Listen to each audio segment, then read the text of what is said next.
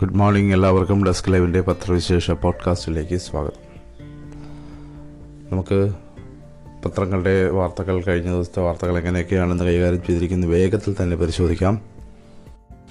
ലോകം കുറച്ച് നാളുകൾക്ക് ശേഷം കുറച്ച് വർഷങ്ങൾക്ക് ശേഷം വലിയൊരു യുദ്ധത്തെ സാക്ഷ്യം വഹിക്കുന്ന സാഹചര്യമാണുള്ളത്.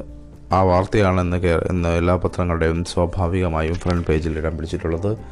ലോകത്തെ ഏറ്റവും പ്രധാനപ്പെട്ട സംഭവമായതുകൊണ്ട് തന്നെ എല്ലാവരും വളരെ പ്രാധാന്യത്തോടു കൂടി ഫ്രണ്ട് പേജ് മുഴുവനായിട്ട് എല്ലാ പത്രങ്ങളും ആ വാർത്ത തന്നെയാണ് നൽകിയിരിക്കുന്നത്.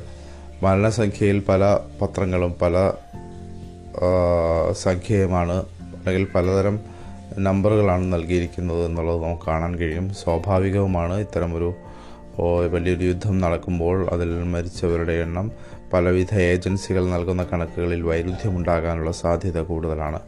അതുകൊണ്ട് തന്നെയാണ് അതങ്ങനെ സംഭവിക്കുക.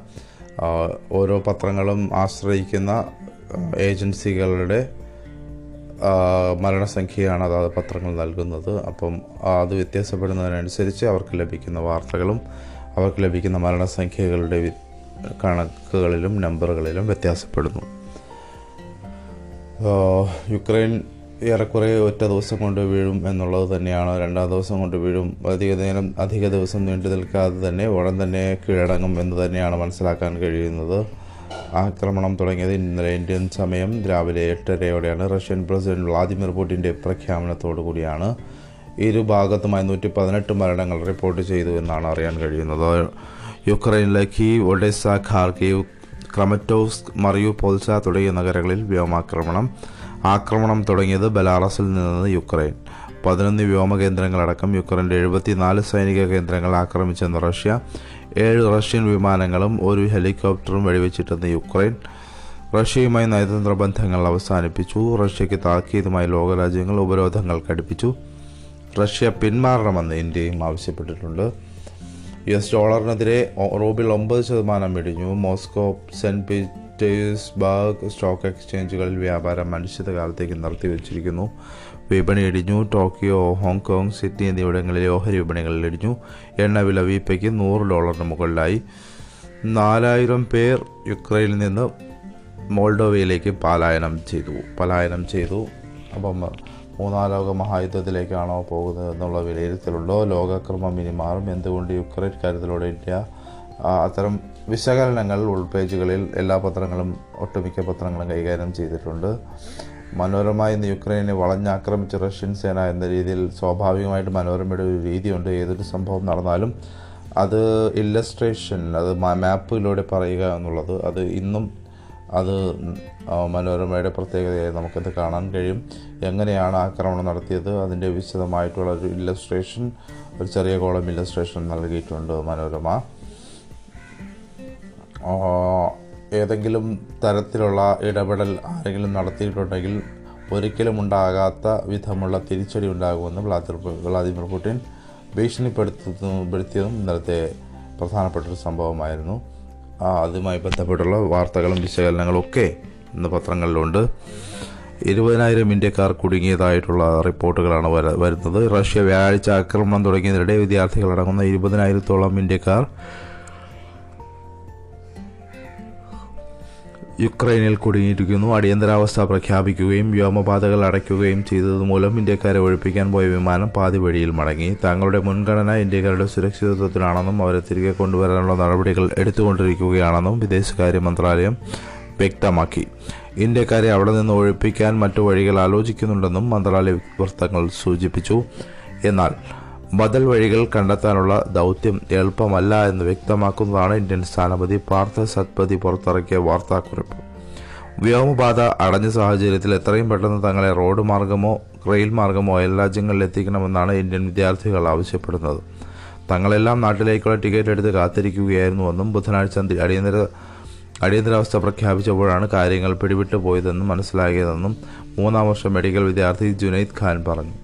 സാഹചര്യം അങ്ങേയറ്റം സംഘർഷഭരിതവും അനിശ്ചിതത്വം നിറഞ്ഞതുമാണെന്ന് പാർത്ഥ സത്പതി വാർത്താക്കുറിപ്പിൽ അറിയിച്ചു. യുക്രൈന്റെ പല ഭാഗത്തും മിസൈൽ ആക്രമണം നടന്നതിനാൽ ആശങ്കയിലായ വിദ്യാർത്ഥികളുടെ രക്ഷിതാക്കൾ വിദേശകാര്യ മന്ത്രാലയത്തിലേക്ക് നിരന്തരം വിളിച്ചുകൊണ്ടിരിക്കുകയാണെന്ന് കേബിൾ ഇന്ത്യൻ സ്ഥാനപതി സ്ഥിരീകരിച്ചു.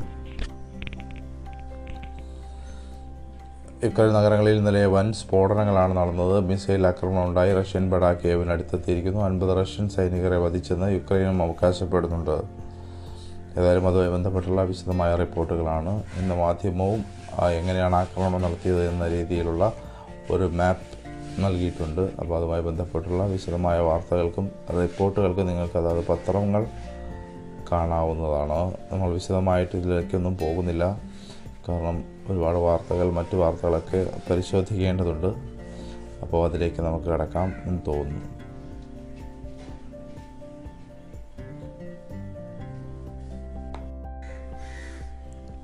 എന്നാലും ഈ യുദ്ധവാർത്തയിൽ ഒരുപാട് കേരള കേരളവുമായി ബന്ധപ്പെട്ട ഒരുപാട് വാർത്തകൾ പല മാധ്യമങ്ങളിലും മിസ്സായിരുന്നു. സ്വപ്നയുടെ വെളിപ്പെടുത്തലുമായി ബന്ധപ്പെട്ട് നടുത്തളത്തിൽ പ്രതിഷേധം. സ്പീക്കർ ഇറങ്ങിപ്പോയി.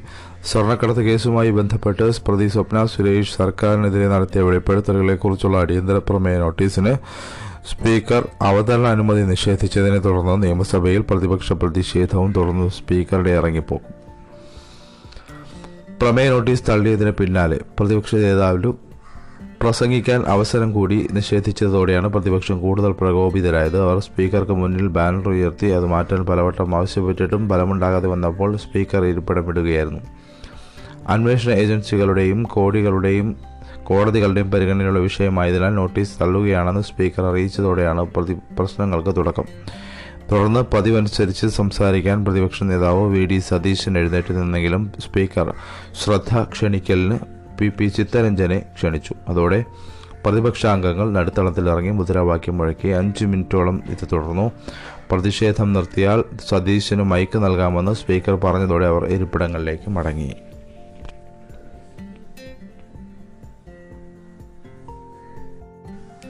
നടിയെ ആക്രമിച്ച കേസിൽ ദിലീപിനെ വീണ്ടും ചോദ്യം ചെയ്യും. നടിയെ തട്ടിക്കൊണ്ടുപോയി പീഡിപ്പിച്ച കേസിലെ തുടരന്വേഷണത്തിന്റെ ഭാഗമായി നടൻ ദിലീപിനെ ക്രൈംബ്രാഞ്ച് അടുത്തയാഴ്ച വീണ്ടും ചോദ്യം ചെയ്തേക്കും. സംഭവത്തിന് ശേഷം ദിലീപ് നടത്തിയ ചില സാമ്പത്തിക ഇടപാടുകൾ സംബന്ധിച്ച് വ്യക്തത വരുത്താനാണ് ഇത് വ്യക്തത വരുത്താനാണിത്. ഇതിനു മുന്നോടിയായാണ് ദിലീപിന്റെ രണ്ട് ബിസിനസ് പങ്കാളികൾ പ്രൊഡക്ഷൻ കമ്പനി ജീവനക്കാർ ചാർട്ടേഡ് അക്കൗണ്ടന്റ് എന്നിവരുടെ മൊഴികൾ രേഖപ്പെടുത്തിയത്.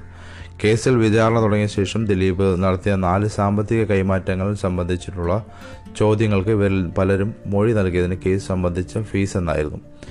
ദിലീപും ബിസിനസ് പങ്കാളികളും നടത്തിയ സാമ്പത്തിക ഇടപാടുകൾ കേസിലെ പ്രോസിക്യൂഷൻ സാക്ഷികളെ സ്വാധീനിക്കാൻ ഉപയോഗിച്ചതായി ക്രൈംബ്രാഞ്ചിന് സംശയമുണ്ട്. ഇത് സംബന്ധിച്ച മൊഴികളും തെളിവുകളും അന്വേഷണ സംഘത്തിന് ലഭിച്ചിട്ടുമുണ്ട്. ബാറുകൾ വീണ്ടും രാത്രി പതിനൊന്ന് വരെ പ്രവർത്തിക്കാൻ തീരുമാനമായിട്ടുണ്ട്. കോവിഡ് സാഹചര്യത്തിൽ നാല് മാസത്തിലേറെയായി പരി പരിമിതപ്പെടുത്തിയ ബാറുകളുടെ പ്രവർത്തന സമയം പഴയപടിയാക്കുന്നു. രാത്രി പതിനൊന്ന് വരെ ബാറുകൾ പ്രവർത്തിപ്പിക്കാൻ അനുവദിക്കണമെന്ന ബാർ ഉടമകളുടെ ആവശ്യം സർക്കാർ അംഗീകരിച്ചു. ഉത്തരവ് ഉടനുണ്ടാകും. രണ്ടാം കോവിഡ് ലോക്ക്ഡൌണിന് ശേഷം തുറന്നപ്പോൾ രാത്രി ഒൻപത് വരെ മാത്രമാണ് പ്രവർത്തനം.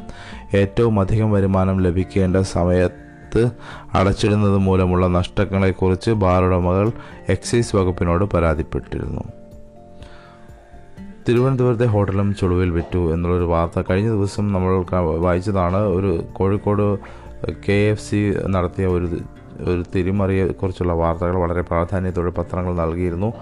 വളരെ വില കുറച്ചിട്ട് ഒരു ബിൽഡിംഗ് വിറ്റ് ഏഹ് വിറ്റ് കൊടുത്തതായിട്ടുള്ള ഒരു വാർത്ത. നാൽപ്പത് കോടിക്ക് മേലെ വില എഴുതുന്ന കെട്ടിടത്തെ ഒൻപത് കോടിക്ക് വിറ്റ് വിറ്റ് തെളിച്ചു എന്നുള്ളൊരു രീതി വാർത്ത നമ്മൾ വായിച്ചതാണ്. തിരുവനന്തപുരത്തെ ഹോട്ടലും സമാനമായ ചുളിവിൽ വിറ്റു എന്നുള്ളതാണ് ഇതിപ്പോൾ പുറത്തു വരുന്നത്. നാൽപ്പത് കോടി രൂപയുടെ ഭൂമിയും കെട്ടിടവും കേരള ഫിനാൻഷ്യൽ കോർപ്പറേഷൻ ഒൻപത് പോയിന്റ് ഒന്ന് എട്ട് കോടിക്ക് ലേലം ചെയ്തതിൽ വിജിലൻസ് അന്വേഷണത്തിന് ഉത്തരവിട്ടതിന് പിന്നാലെ സംസ്ഥാനത്തെ മറ്റു ഭാഗങ്ങളിലും സമാന ഇടപാടുകൾ നടന്നതിന്റെ വിവരങ്ങൾ പുറത്തു വന്നു. തിരുവനന്തപുരം പേരൂർക്കടയിൽ ഇതേ കാലയളവിൽ ഹോട്ടൽ സമുച്ചയം. ഒൻപത് പോയിന്റ് ഒന്ന് മൂന്ന് കോടിക്ക് കെ എഫ് സി ലേലം ചെയ്തതായും കോടതി നിർദ്ദേശങ്ങൾ പോലും അവഗണിച്ചതായും ആരോപണമുയർന്നു ടെൻഡർ തീയതിക്ക് ശേഷം രൂപീകരിച്ച കമ്പനിയുടെ പേരിലാണ് പേരൂർക്കടയിൽ നാൽപ്പത്തിനാല് സെന്റ് സെന്റും അൻപത് അമ്പത്തി അയ്യായിരം ചതുരശ്ര അടിയുള്ള ആറ് നില കെട്ടിടവും രജിസ്റ്റർ ചെയ്ത് നൽകിയത്. വരും ദിവസങ്ങളിൽ കൂടുതൽ വിവരങ്ങൾ വരും എന്നാണ് മനസ്സിലാക്കാൻ കഴിയുന്നത്.